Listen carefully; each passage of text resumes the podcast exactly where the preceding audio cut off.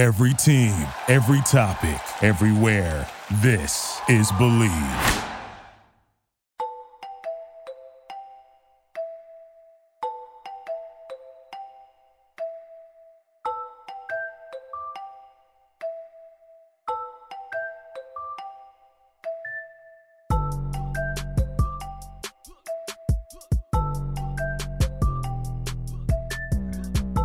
What's going on, guys? It's your boy Anthony alongside the best Big Three account in the universe, Big Three News, aka Will, back with another edition of the Fourth Man, the playoff edition of the Fourth Man, as we have just wrapped up the regular season. Week eight is behind us. The Bahamas are in front of us, and it's an exciting time.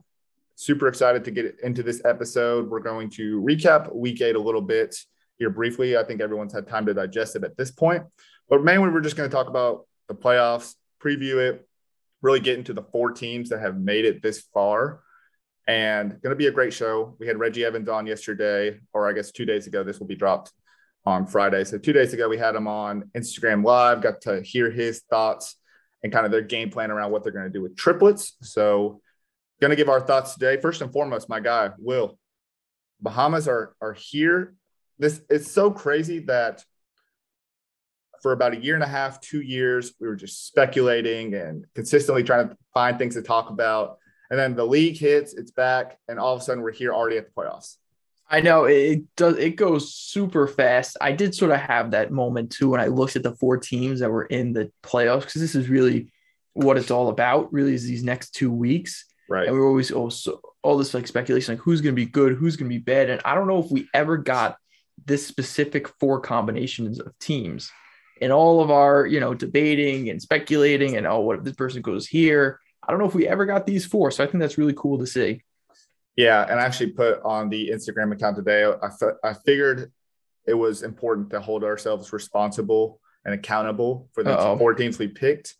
Turns out we only got one right, which no. is probably the easiest one. We each got one right. We each got triplets. So we both had we got one combined right, which was the former champions. Uh, because we each had bivouac, and then I had enemies, and we each had killer threes, which they just missed, and then you had power. So pretty wild. Like you said, I don't think we ever had these four wow. teams as a combo, but that's what makes this league great. I think the not being able to predict what's going to happen before the year because there can be so many changes. It's you know there's a lot of volatility with who comes in the league and how they're going to perform.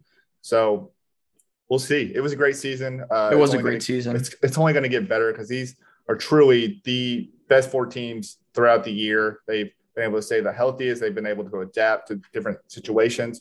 And to be honest, like, you know, triplets has been a powerhouse through their first two seasons, but they went one and two down the stretch. So you kind of think, okay, who's really going to win this thing? And so we're going to try to break it down, see if we can figure it out. And maybe, maybe we can get the champion right here. Well, that, so, that's a good thing, right? And I'm glad you brought up triplets because I think my biggest scare as you think about it, and you just prepare the playoffs, be like, I just hope this isn't too much of a cakewalk right, for triplets. Yeah. You know, I hope there's you know, there's a little bit of like, you know, something there where because I feel like this whole season really up to week eight, we've been like, all right, it's triplets and everybody else. It's triplets and who's gonna have the right to lose to triplets, you know, especially like those first five weeks. It was just like you know, all right, who's the second best team in the league? That was the debate. But now you can't really say that anymore. Triplets have lost that, uh, you know, uh, status. I guess edge? they're yeah. not in first place anymore. Mm-hmm. You know, you, we can have the argument: are they still the best team in the league? But from what you highlighted, they're the healthiest. The same guys who won all those games are also the same guys who lost. They don't have the the ghost ballers or you know even like the tri-state thing of oh well, you know they lost their best guy and then they fell apart. It's been them, and I would say that Killer Three has absolutely built the blueprint of if you want to beat this triplets team, this is how you do it. And Tri-State just sort of added on to that, and really, it's you know we'll, we'll get into it in week eight, and I guess this is starting off. You know, triplets versus Tri-State. The blueprint is just to play as physical on Joe Johnson as possible. And yeah. Jamario Moon, Alan Anderson, when they're not hitting their shots, that's really it you know, it was uh you wonder, you know, a team that's already clinched, maybe they didn't have the same intensity as every week. You know, maybe, maybe. they were just sort of, but I don't really believe that from a Lisa Leslie coach team. I mean, you see her mic'd up on the sidelines, the way she's talking about the one seed is very important, especially with how stacked this league has been. So yeah, and I'm glad you brought up Alan and Moon because that's the thing, really that I I noticed in that Week Eight game when Tri State was essentially dominated this game. You know, they doubled Joe lot, but we're used to seeing Alan, Jamario Moon, Jannero, Pargo, you know, whoever the case may be, like step up to the plate when Joe can't get going or when Joe's having to dish the ball out a little bit more. And that re- really was the other side where, okay, they they weren't actually hitting all their shots. This is truly what can happen if if you know we double and we play defensively right and we just rely on other guys to make shots for them. Like they're not going to always show up. I guess is what, what my point is, and this is this is kind of the outcome of it. So I mean, hats off to Tri State. They won 51 to 36. Um, it seemed like any, I think the closest they were ever really in it outside of like the beginning of the game was really maybe early in that second half when yeah. Triplet started to make a little bit of a run and Tri State answered the call every time they they hit a big shot. Even when Joe hit that crazy shot over two defenders, you know, you're thinking, oh, here comes Joe. It doesn't matter anymore. Tri State was able, able to answer. Justin Dentmon's probably been one of the best pickups it's it's kind of baffling that he wasn't even drafted at this point. But yeah, that's that is kind of a preview potentially of of the championship at this point. So yeah, maybe. I mean, you could definitely say that, but I will say that I feel like Tri-State is a lot more vulnerable than maybe we're giving them credit. Like no, I no. feel like Trilogy could absolutely beat Tri-State. Yeah, let's let's talk about Trilogy a little bit because they are the four seed, which that was a nice transition. I was gonna well, thanks, but I was going to say, in a way, the tri- trilogy kind of benefit from losing. So they're the four seed. We've talked about them being the second best team all year, and they end up going five and three. They blew a, a pretty big game, which it, it, didn't cost them, luckily, but they had a lot of opportunities to take down killer threes, and they ultimately kind of blew that one despite Dante Green getting ejected. Um, but you know, and and the like in the grand scheme of things, you know, you look at the Trilogy's tri-state matchup. I think you're 100% right. I think Trilogy, I think you can make the argument they they could still be the second best team, and I and we haven't seen Trilogy and tri-state play, but I wouldn't be surprised if we saw an upset here. You know, like tri-state has definitely been on a roll, but we thought the same thing about Killer Threes. I think down the stretch, like, are they the best team in the Big Three right now? They they lost it. You know, they lost a tough game and then came back. Uh, by the grace of missed free throws on Trilogy's end. And ultimately, it wasn't enough. So, like, you know, did Tri State get hot at the right time or did they get hot too early? It's kind of the, the questions I have in my head. Uh, yeah, I would go, I would tend to go towards the first part of that. I feel like Tri State and Trilogy have sort of had opposite seasons where I feel like, I feel like Tri State, they came in and it was like the Jason Richardson show and then slowly it's become like this very much so a team effort with mm-hmm. Larry Sanders and Justin Dentmon and even Nate Robinson, you know, has had feels like every other week he's putting on a pretty solid performance for them. Uh, and Earl Clark too. I always forget to say Earl Clark, but Earl Clark has been he's fantastic the constant, for them. He really is the constant. Uh, so maybe that's why he's overlooked because he's just like the constant there. But then meanwhile, you have trilogy, and I feel like the beginning of the season we were talking about Isaiah Briscoe and Amir Johnson and James White. And then it slowly, slowly just become the Jarrett Jack show. Mm-hmm. And wow. I feel like Jarrett Jack, you know, they'll go as far as Jarrett Jack will take them. And Jarrett Jack is probably, you know, a top five player in the league at this point in time. You know, very reminiscent of the Killer Threes team that went to the championship and lost to triplets you know, just in terms of, you know, just having one superstar and then a pretty decent supporting cast. But it's just interesting to see, you know, this transition away from what they originally were, which was like this nitty gritty, very much so a team effort. But yeah. it really has just become, you know, I don't want to say a one man show, but, you know, definitely at least offensively, I feel like it's become a one man show. Do we think that the loss of Qyntel Woods might be bigger than than we thought it was initially? Because you know, this is no it's seeming that way. No discredit to Devin Sweetney, but mostly Stack hasn't really given him the opportunity to to do much. You know, they yeah. pretty much run with a four man rotation here, and I'm wondering how much of an effect that really has because they really had a lot of size and they had a lot of switchability, which is vastly important in a three on three setting. you know, Briscoe puts up 28 in the first game, and not saying he hasn't had a great season, but definitely has dwindled down a bit to like, okay, well, well, Briscoe is is a great bench player and a great player in this league. You know, it's good to see youth in the league, but at the same time, I don't think we can expect 28 points from night in and night out. That's just not his game. Yeah, yeah. I mean, he's You know I shooting a lot, he's settling for a lot of jump shots, which I'm a little surprised by. And, and maybe that has I've thought about this too. Like, you know, Briscoe, his big thing coming out of college was he doesn't he's not a great shooter. And so he's been working on the jump shot, had a great first game. He's also maybe looking at this op- as an opportunity or an avenue to show NBA scouts that he can shoot. So maybe you take more shots. But yeah. you know, I, I don't know. I, I feel like maybe Qyntel Woods was a bigger loss than, than we're kind of looking It- at. it's it's seeming that way because I feel like they use Qyntel Woods in a pretty unique role as compared to like where what we've seen him previously, especially with three headed monsters, where I feel like around three headed monster, who's more of just like a defensive wing, Mhm. but they were really using him in like the pick and roll Yeah. a lot. Mhm. And it just seems like in, you're, I would agree with you. And maybe, you know, losing that has really just stifled them a little bit on offense. But, you know, that's a good point. I, to be honest with you, I didn't really think about that. But yeah, Qyntel Woods, that, that's been a big loss for them. I mean, listen, they, they've continued to win games, Yeah. They, But it's- they've done it but- without him, but but I just feel like it's a less uh, reliant, reliable way that they've been winning games. yeah, I think big three experience, we, we talk about time and time again, goes a long way. And for Quintelli has that. He's been on multiple teams in this league for a while. So, yeah, I don't know. I, I think maybe too, just having an extra man uh, to give guys a blow every once in a while that you can really rely on is, is the thing too. I don't know. But all, all that being said, I still think that the Trilogy's tri state matchup, which we'll preview here in a sec, is is one that is kind of a toss up. Like, we can get more in depth of it, but let's talk about the last game before we do that. In week eight, it was three headed monsters and ghost ballers. And ghost ballers didn't go away quietly. They definitely made it interesting or try to make it as interesting as they could, being down 19 at one point.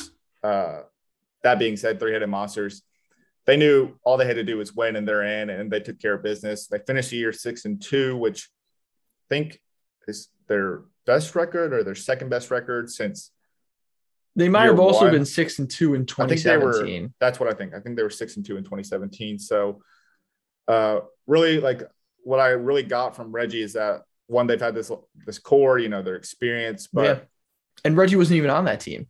yeah, exactly. But uh, I was gonna say since year two, they've really had this core, and it's been successful. They've been to the playoffs every year. The only team now to make the playoffs all four years. But at the same time, I, what I really got from him is that Kevin Murphy has been an incredible addition for them. Uh, I mean, we've seen it throughout the year. He's potential, probably potential newcomer of the year if it's not Leandro Barbosa, and it, he just really fits the, I guess, the culture or the chemistry wise, like fits that team really well. And so, you know, they took care of business with Ghost Ballers. They didn't have Mike Taylor, uh, unfortunately for Ghost Ballers. It did, the season didn't end as they had hoped. Mike Taylor was probably a, uh, obviously an MVP for that team, but probably a potential MVP if he stays healthy. Uh, at least maybe a runner up to Joe. I, I don't know. We can talk about that here in a sec. But I mean, overall, like, what do we think of, of three headed monsters coming into the play, like going into the playoffs after beating Ghost Ballers? They're on a three game win streak. You know, they they play triplets again for in the playoffs for the second year in a row. I mean, but we can kind of transition over to what we think about the playoffs and the the matchups between the two. But what do we think about three headed monsters at least going into their first game? Yeah, they to me are the true wild card in all this because I feel like they have had they've they're really coming in hot. I mean, they're firing on all cylinders. Kevin Murphy, in my opinion, was probably the best draft pick. I mean, right? We we can say that, right, with pretty good certainty that Kevin Murphy was See. the best draft pick. Yeah, Isaiah Austin year? one, Earl Clark. I mean, at least value wise, right? Because you got Well, Earl. I don't two. know any other guy who was in the draft that is in the MVP conversation. Oh, that's a good way to put it. Yeah, You I know, don't think I- so either. unless I'm completely and totally missing somebody, I don't know if anyone else No, was most of them the were draft. captains or co-captains. I don't think Right. there were a lot of draft. And then you look at other guys like Dusan, which Dusan was drafted, but he didn't play. So, you know, that takes you out of that. He didn't play for the first half of the season. So that takes, as good as he was, that takes you out of the MVP conversation. hmm you know, Dentmon wasn't drafted. Uh, Earl Clark was good. We, he's not in the MVP conversation. Mm-hmm. I mean, you just look at Dante Green. Dante Green would have been in the draft, but he was promoted. You know, besides that, I just, you know, Larry Sanders was another guy who was promoted, but, I, you know, he's on the MVP conversation. You know, I, I would say it's Kevin Murphy. Yeah. Kevin Murphy was absolutely the best pick, and it was a guy that neither of us on draft night. I would love to go back and find the footage of no, Kevin nobody, Murphy being nobody picked. in our group we were like, Jeff. We were like, okay, and then yeah, Jeff was like, oh, this dude's a bucket, and we were like, all right, we'll take your word for it. And then absolutely, they ended up being right. Kevin yeah. Murphy has been astounding for them. Credit to Gary Payton and credit for them for knowing exactly what they needed. Right. Because to be honest with you, I don't know if I would have identified that three headed monsters team and said, oh, they need a score. You know, I'd be like, oh, give it to Rashard Lewis. You know, he's mm-hmm. your scorer. You need a facilitator. And they're like, no, you know, shut the hell up. We need a score. Yeah. That's exactly what they went out and got. So that they're my true wild card in all this because I could see triplets going in, coming off of a loss, like you said, a little embarrassed, be like, all right, we're going to tighten things up and then just pound three headed monsters. I could see that. Uh, you know, I, I think this game is probably slightly less competitive in my or this game, there's less of a chance as a for a upset in this game than the one four. Yeah. As crazy as that sounds. Yeah. But I could also see three-headed monsters just coming in, turning it on, like you said, for the playoffs, building off that blueprint that we saw from Tri-State and Killer Threes, and just absolutely, you know, the way Reggie Evans has been playing, Kevin Murphy could absolutely just go off, have an incredible game. I could see this being an upset as well. So I'm looking at their game from last year. So they played hmm. earlier in the season. It was 51 to 45, but really it was kind of a a, la- a late minute, a late minute, a last minute comeback from three headed monsters where Kevin Murphy had like three four pointers at the end. I think he ended up scoring 29. But that game was kind of a runaway. It was 27 12 in the first half because Triplets went on a 16 0 run to end the first half after Rashard had to sit, which Reggie mentioned that was a that was a big emphasis. Can't get in foul trouble early. Yeah, that can really deter deter your team. But I'm looking at last year's matchup, and the final score was 50 to 39. You know, Mario Chalmers was their leading scorer, 14 points. So I think Kevin Murphy kind of replaced that role and maybe even amplifies it a little bit. Oh, for now, sure. You, you, brought in Rodney Carney late because of uh, a last minute addition. They also had six guys. I forgot about that. Uh, know, maybe maybe a little bit of a, different dynamic for the three headed monsters and how they approach everything. You know, Reggie only had 12 in this game. Charlie Lewis only had six. And, you know, for, for Reggie Evans too, I mean, like, and I, I keep referencing the, the Instagram live. So for anyone listening to this, go check that out as well. But for for Reggie, you know, like he he talked about how he's been a scorer all his life, really outside, but like when he got to the NBA, it was more of like playing a role. How can I stick in the NBA the longest? But not, but I was telling him like, man, this year it really seems like we've just seen you like emphasize or amplify your offensive game. I mean, he's really just taken more of a shoulder uh, or shouldered the load a little bit more. And, and really for Kevin Murphy and Reggie Evans, they become this dynamic duo that if they're hitting on all cylinders, this is a scary team. And for a team like triplets who let me let me get your opinion on this. You know, they're one and two.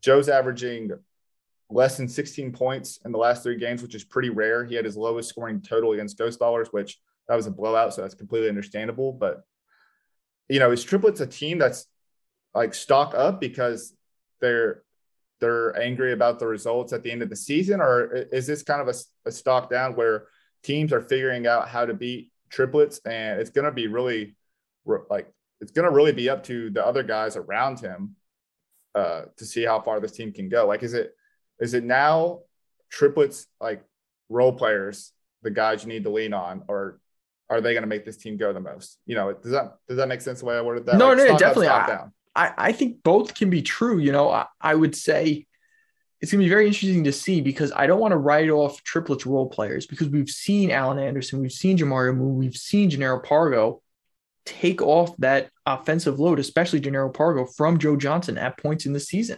We've seen it. There have been games where Joe Johnson hasn't scored until the second half. You know, he has yeah. four heading into the half and he ends with 23. So, you know, I I don't want to say that you know, the, oh, they're exposing it and, you know, it's just Joe Johnson because you and I both know that's not true. You know, that's, that's a lazy narrative where if you look at someone who doesn't watch the big three might think that, right? Like, Yeah, oh, exactly. triplets, you know, just guard Joe Johnson. They probably don't have anybody else, but no, that's not how that works with cap room and you know, and draft picks and everything. It's these guys are all ballers, you know, Pargo, Alan Anderson, Joe's a Mario great Moon. facilitator. You know. Yeah, they, they, would all welcome the double play on other teams. Yeah, You they know, welcome they, the double team. they well absolutely. And They just weren't hitting shots. You know. and really it's just been the the formula to beat them hasn't even been double teams. It's just been very physical down low. yeah. It's just been Make them work. keep keep them out of the paint and just just sort of just you know basically be as physical as possible keep them out of the paint annoy joe on defense i mean if you look at those tri-state thing those tri-state highlights dentmon and, and jason richardson are basically just like swiping at the ball the entire time Mhm. So but really also too but i could see a, a, a switch flip and then joe just passes that out and then alan anderson we saw last playoffs alan anderson had a great playoffs last year Yeah, you did. so we could just see that just absolutely flip. So, you know, there, there is a formula to beat it. Triplets are still a great team. But yes, to your point, three headed monsters do have the keys in place to beat them. And that's with an incredible defensive effort from, you know, Kevin Murphy, Rashard Lewis, uh, Reggie Perry. And then you're going to need guys, you know, if you can get a solid eight points from Mahmoud or, you know, and then 10 points from Rashard and then you know, another 20 and 10 game by Reggie, and then Kevin Murphy finishes off with the rest, however that math works out. You know, I, you could absolutely none of these games to me, these are going to be must must watch games because neither of them, in my opinion, are you know solidified. It's not an I think easy any, choice. anything yeah. could happen. yeah, if I'm a betting man, I, I'm not. I'm like really looking into this. Like, uh, it's it's not one where I can look at it and say, "Oh, triplets win, tri-state win, they'll meet in the finals, and tri-state's going to win it all." It's tough. I think you're right. Three-headed monsters is definitely equipped to win. At the same time, I do think that triplets might have a point to prove. All that being said, I don't know which direction. So we'll make our game picks here in a second. I want to talk a little bit about trilogy and tri-state more in depth because we hinted at it. You know, this this game could really go either way. You know, we've we've kind of seen tri-state solidify the team aspect, and honestly, they might be the most well-rounded team at this point. We talked a lot about how size was going to be an issue for them, but as we continue to go on to the season, like small ball lineups have worked. Yeah. It doesn't look like they lose an edge or a step when they bring in their subs, which has been Larry Sanders and Justin Dentmon as of late. Jason Richardson probably is a candidate for the MVP, Defensive Player of the Year, too hard to guard, and any other award that's out there at this point. Like he's really, he's been incredible. This Coach of the year? Coach of the year, sure, why not? Like just throw him in the mix as Wow, well. crazy disrespectful to Dr. J. Uh, but yeah, sorry, but no disrespect to the legend. there, Anthony but- hates Dr. J. Okay, no, That's the headline not- of this this podcast. not- no, no, no. We're not. We're, we're not going to get into the thick of that. This is going to go the end of the wrong way. But Anthony hates doctors. I hate doctors and I hate anybody whose name starts with a J. So, but at this, like you know, looking at trilogy, we talk. We we're talking about it. I mean, they'll go as far as Jarrett Jack takes them. But imagine if Briscoe, you know, we see a game from Briscoe where Yeah. he, he like he had in the first game, or when Jarrett Jack was out, when he plays like that, or you know, I, I could see Amir Johnson stepping up big in the playoffs for them. Uh, you know, what what do we think of this? I mean, like, let's. What do we think of this? I mean, Well, I- Larry Sanders versus Amir Johnson. That's gonna be a great matchup. right? And they've been kind of like not beefing necessarily on Instagram, but they've. I think they're buddies, but they've definitely been hyping up the matchup. Yeah, hundred percent. I mean, like, what do we think of this? Is this? Let me ask you: Is this the most tightly contested first round of the playoffs we've we've had in in the four years of the Big Three? Dude, this is the first year in playoff history where the one seed basically isn't guaranteed to win. Yeah, I mean, and no disrespect to Tri State, and this is a good thing when I say this.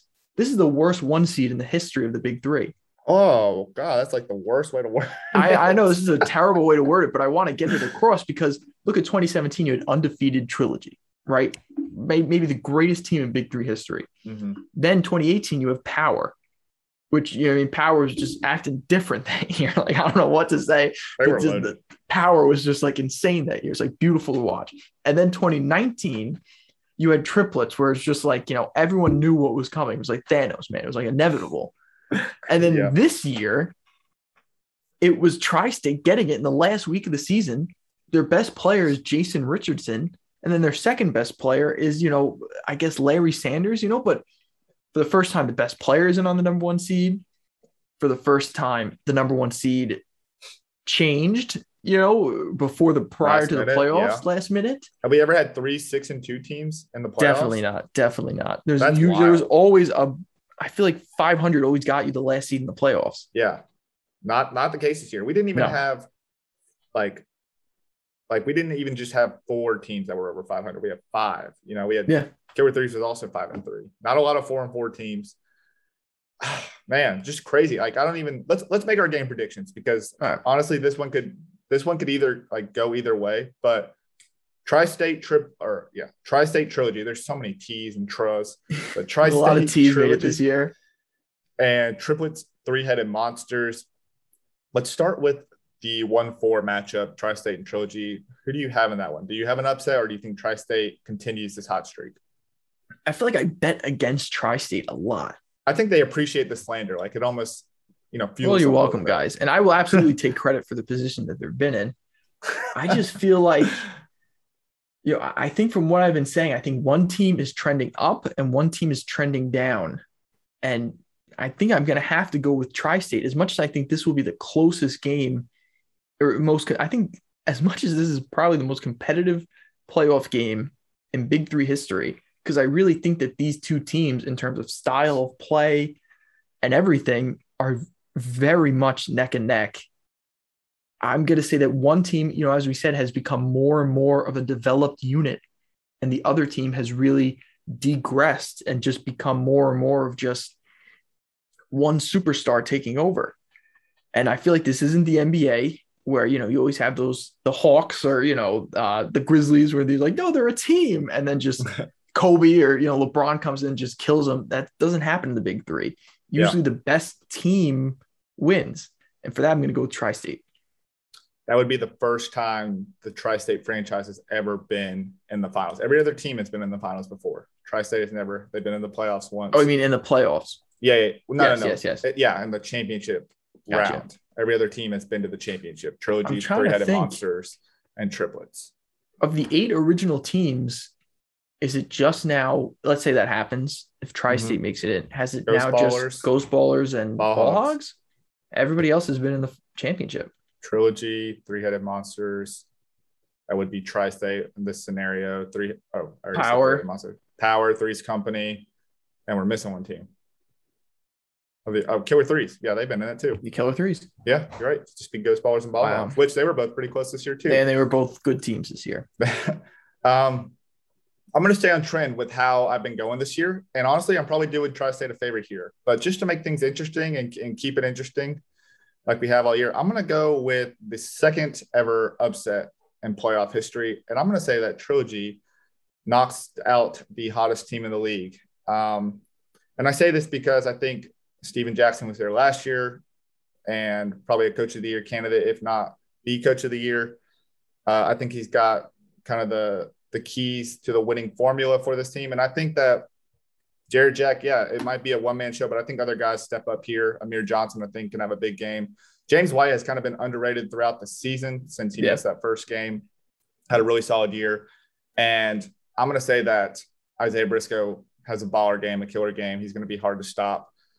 Uh, we saw that what Frank Nitti was able to do against Alan Anderson and even matched up against Jamario Moon. I'm going to say that Briscoe kind of has a similar game. Uh, it's hard to stay in front of. So I'm going to go with the trilogy upset here and put the first ever four seed into the championship. That'd be Um, awesome.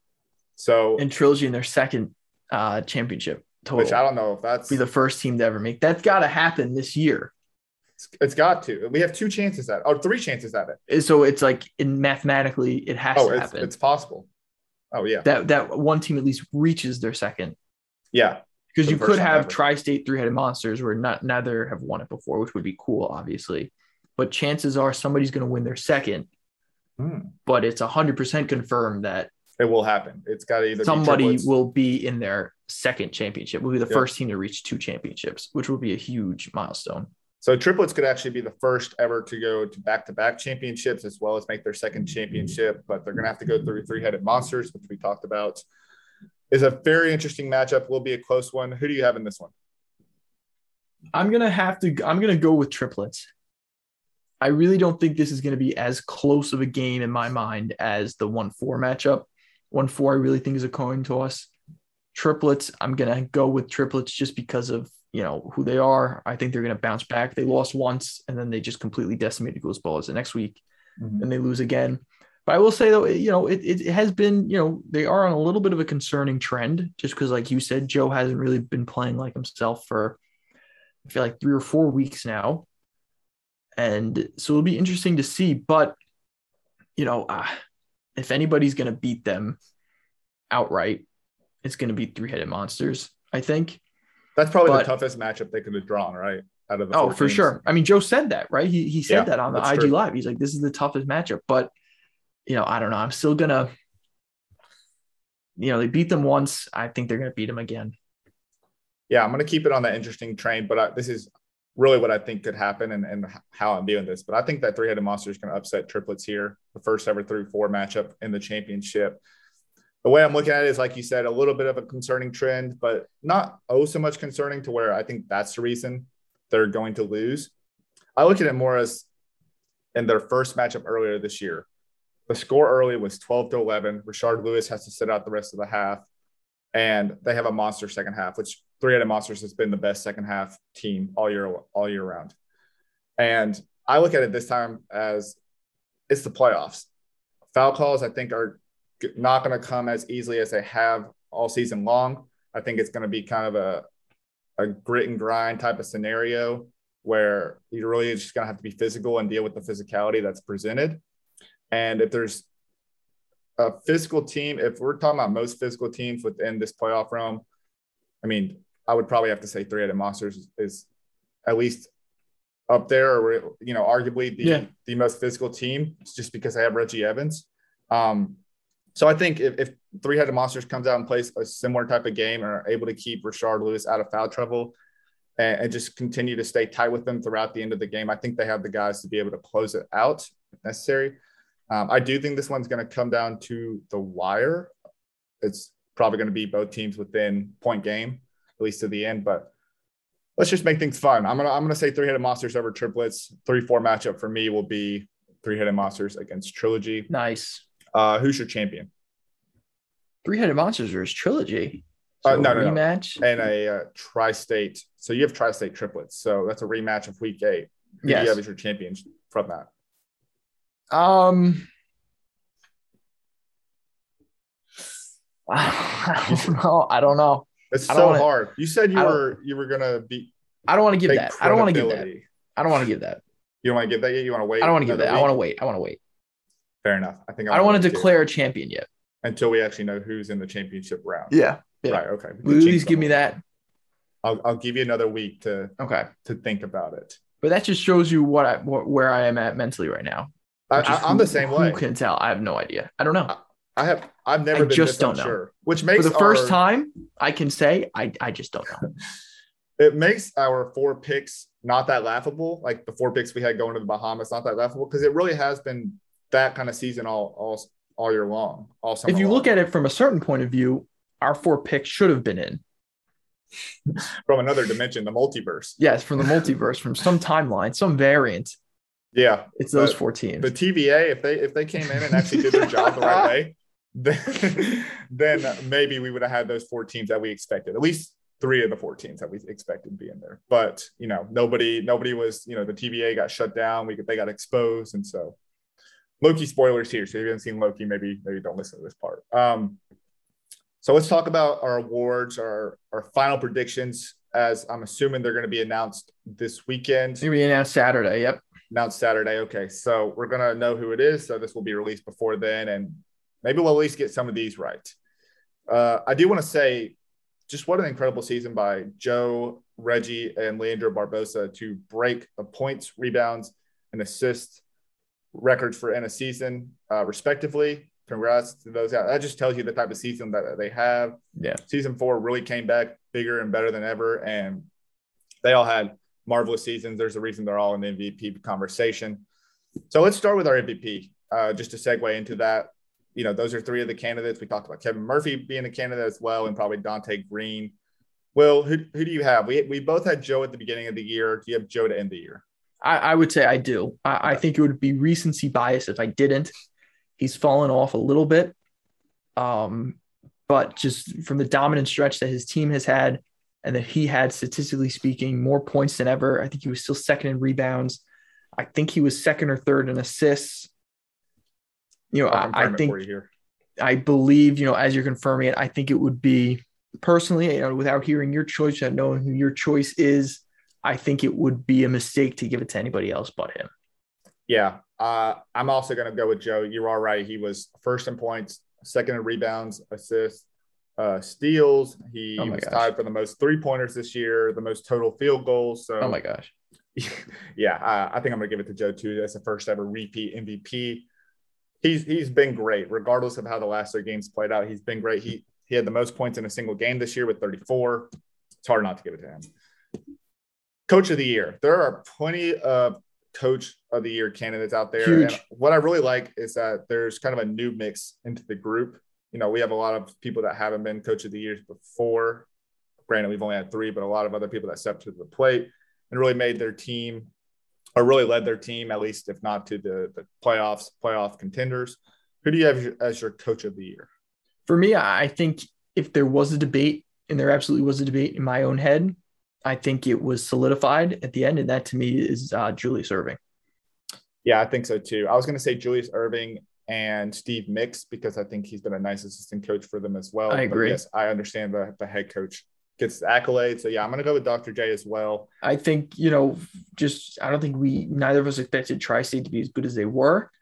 I don't, I think at times they have not been the most talented team. I think they're very well assembled roster. They've continued to bring pieces together and they, it's all starting to come together at the right time.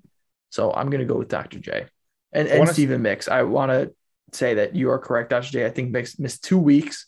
Yeah. Um, and Stephen Mix was great for them. I think they were one and one during that stretch with Stephen Mix. I think it was uh, a close loss to the power when they lost like 50 yeah. 47. So, uh, so he, yeah, he did more of the small ball lineup, which I think they really utilized more toward the end of the year. So, yeah, uh, Dr. J going to win Coach of the Year, and for him, hopefully the Dr. J Trophy as well. Defensive player of the year. A lot of guys had really good performances. I think, um, you know, I, I don't think the stats show for it enough because games only go to 50 and we only have eight games. But a lot of guys really did play well defensively. Who would you say is your defensive player of the year this year? This is a tough one for me. You know, I, I think if just I like was, everything else this show. Yes, I think I think it was going off of. I think if I was going off of recency bias, my answer might be a little bit different, but I'm trying to, you know, reward, trying to value week eight as much as I would value week one, you know, if that makes sense. Good way to look at it. And for me, I think that has to be Chris Johnson. Fair enough. Uh, the leader in blocks this year. I I might go a little bit more recency bias. Um, also going to go a little bit by the numbers here, but I think I got to go with Frank Nitty. Mm. Uh, it's close between uh, Frank and Chris Johnson. But Frank was a leader in steals. He was also third in blocks, and I thought he just had a really impressive performance, uh, especially in that week eight. So maybe I am going with a little bit of recency bias, but I think Frank's been good all year, especially when he was able to get healthy and kind of come back from that that minor calf injury that he was yeah. dealing with early in the year. So I'm going to go with Frank Session and his second Defensive Player of the Year award, not in the Big Three, but I know that he won. He won one, I, maybe two yeah. in the Drew League. So yeah, he's won like everything in the Drew League. yeah, I mean, he's just a, one of the on the Mount Rushmore of best Drew League players at this point. Too hard to guard. I feel like we're going to have the same answer here, but let me get your input on it. Who was the hardest person to guard in this year's league? I mean, that's a tough one. I don't know if we're gonna have the same answer because I don't know if I know so? my I don't know if I know my answer as you asked me that. So um, I already um, know your answer. Then I will say your answer. oh, I was gonna say I already know your answer because I'm assuming that we we have the same answer, but uh, I'm gonna go with Leandro Barbosa. You know, I think he was hard to stay in front of. He's still at 30 years old, was blurring past people. Sorry for the horrible pun there, but uh, he he was tough. He scored 20 points in every single game this year. I think outside of the the week eight game, which you know for them it kind of didn't really matter for either team. They were just kind of playing to hopefully finish out the season strong. I'm gonna go with Leandro Barbosa. I think I'm gonna go with Hmm. I'm trying to decide if I want to go a comp- swerve just completely off course or just stay, you know, in a little bit of the realm. You know, it's hard to What when I when you say too hard to guard, you know, I- the first thing I think of, well, you know, the guy who scored the most points, because obviously then they it was too hard to guard him, so he scored the most points. But I feel like historically it's always been to like to the flashiest offensive Yeah. player. Mhm. And Barbosa was fantastic on offense, but I just don't know if he was that like quote unquote flashy. You know what I Yeah. mean? Like he wasn't really mixing anybody up. He was just literally putting the ball down and driving past people. He was just like You know? floating to the basket half the time. But which in a way you're like, well then, you know, that shouldn't that kind be of cool. easier I mean, to guard? That's- Shouldn't that be easier to guard? So it must have been that hard to guard him. so Barbosa is absolutely a great pick. I think to make things interesting, I think I'm gonna go with Jarrett Jack. Ooh, Jarrett Jack did have some flashy, some flashy baskets there. Okay, I think Jarrett Jack was tough too, and I think that we have to look at his. I, I mean, if we're going to look at it from point statistics, anyways, he missed one game, which some of those guys didn't. So he probably could have had more than, or he could have been probably like higher up the leaderboard if he did miss that one game, depending on how his performance was. So I like Jarrett Jack as a pick too. I could definitely see that happening, but uh, I just feel like we didn't we didn't really have like a Will Bynum this yeah, year. yeah, yeah. You know what I mean? we didn't have anybody pull out like the fake sham hezzy. That that's what I mean. We didn't we didn't have that. yeah, uh, I think everybody was a little bit less like they were more business and, and less Definitely. less of the flashy side. So, okay, I like I like the uh, the two picks there. Let's go with fourth man of the year. Who's your who's your best bench player? Best bench player. I, to me, it's a two man race. Yeah. You know, I think I'm gonna go with I think we're gonna show a little bit of love to someone who was who didn't play all the games. But to me, fourth man is really it really isn't about whether or not you consistently are on or off the bench. It's the role. Yeah. You know what I mean? It's you may not be out there in, you know, the beginning, or you know, there are probably three guys out there who are better than you. But when those guys need a break or when somebody needs a break, you know, they can rely on you to keep things going. And for that reason, I'm going to go with Dentmon. Ooh, okay, that's a really good pick. Actually, he has been a strong contributor in the five games he's played. I think he's a big reason why they're six and two. So I really like that pick. That's not the two man race I was talking about. I was actually thinking of Isaiah Briscoe and CJ Watson. Oh, and Oh, yeah. Yeah. CJ's been pretty good. Like CJ down the stretch, and maybe that's recency bias, but I felt like he was a pivotal reason why they were even close to making the playoffs after a bad start. He didn't play all the games either, either, but I just felt like his presence was was made when he came in. Like he was just a energizer or, spark plug. It just from his game, like he just he just provided a lot off the bench, I think. But I think when I look at this award, I think who did it every single week. And if you look at Isaiah Briscoe, had the most points off the bench this season with 81. That excludes his one start this year. Uh, I'm going to go with Isaiah Briscoe. I think he was Nice. best guy. He came off the bench every single game, and Trilogy's in the playoffs. So I'm going to go with Briscoe. Three more awards here, or two are, are presented by the fourth man, kind of in a way. So one more Big Three award, best trash talker uh, of the season, which a lot of trash talking. Who, This to me have? is this to me is easily Royce White. Yeah. Okay. Nobody else was getting up in people's DMs and you know all this stuff. Yeah. this, this to me, I don't think needs an explanation. This to No. me, this is Royce White. this one was pretty easy for me too, Royce White. It doesn't even matter that he only played half the season. I mean, he made his presence felt for a full season of eight. And he was talking trash when he was out for half the season too. You know, so That's that, true. that that that counts. That counts. Yeah. Okay. 100%. Okay. These last two aren't necessarily big three awards, or at least big three awards we've seen. I don't know if there's going to be any changes to the awards this season. First one, this is kind of new. There's not really like a flashy name for it, but I this is more of an opinion on your part, but it's probably uh probably default. I think I know what you're going to say just because of your answer earlier, but best midseason pickup. Oh, best season midseason pickup to me was also Dentmon. Okay, yeah. See, I'm gonna. I was gonna say Justin Dentmon as well. See, I came into this wanting to get your opinion because I didn't know you would pick him as the fourth man, but when I heard it, that was kind of an easy one. I got Justin Dentmon too, and I think he's made the biggest impact. Easily should have been a draft pick, but Number two for me is Alex Scales. Ooh, that's a good one too. Yeah, he kept Ghost Ballers afloat. I think. Yeah, I, I think he would have been a. I think we would have seen a bigger impact from him had Mike still been playing. Like we would have seen how much of a contributor he was. and and he Does that and make if sense? he had been drafted, like he Yeah. probably should have been. He probably should have started with them during the season. Okay, and the last one, the unofficial official Rookie of the Year, brought to you by the Fourth Man, the Newcomer of the Year award. Who was your best newcomer? And maybe I thought this might have been interesting, but maybe we open this up to the listeners or people Yeah. who follow the page. I mean, as presented, because last year is pretty easy. If someone wins the MVP as the newest player in the league, they're easily going to have to win, like, I guess, newcomer of the year, but not the case this year. So, who is your newcomer of the year? For me, I think it's Or a two give me your race. top two, and then maybe we can we can. Yeah, let's let's give our top listeners. twos and we'll open up. Yeah. Um, for me, I think it's between Barbosa and Kevin Murphy. yeah, I think think that's another easy choice too. So we'll uh we'll do it that way. We'll just make it a vote. Leandro Barbosa, Kevin Murphy, and then we'll let listeners decide who should be the newcomer of the year. And maybe I can get those trophies out to not only this year's recipient, but last year's recipient as well. So uh, those are our our votes. We'll see how many of those we can get right because we didn't do so hot on picking the Bahamas teams. Uh, Will, what are what else are you most excited? Or I guess give me this. Give me your biggest X factor of the weekend. Doesn't matter for which team. Just give me your biggest X factor. It can be a player. It can be uh, a certain matchup, how it goes.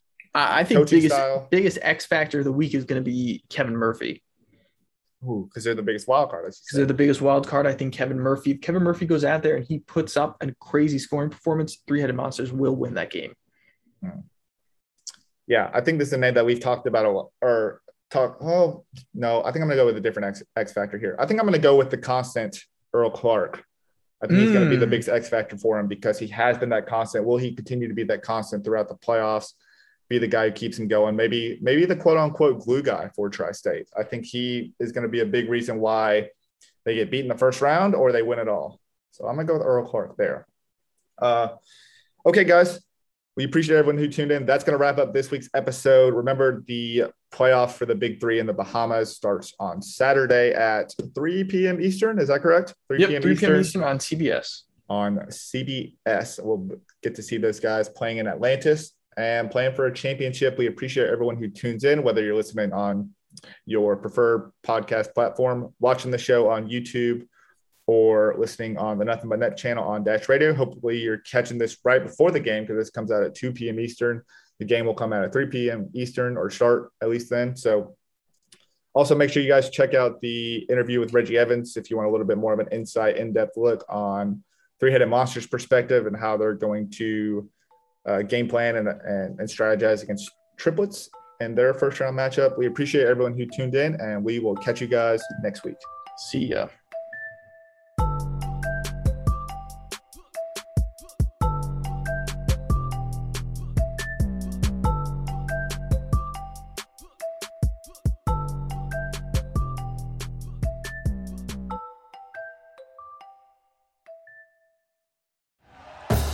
Thank you for listening to Bleav. You can show support to your host by subscribing to the show and giving us a five star rating on your preferred platform. Check us out at Bleav.com and search for B L E A V on YouTube.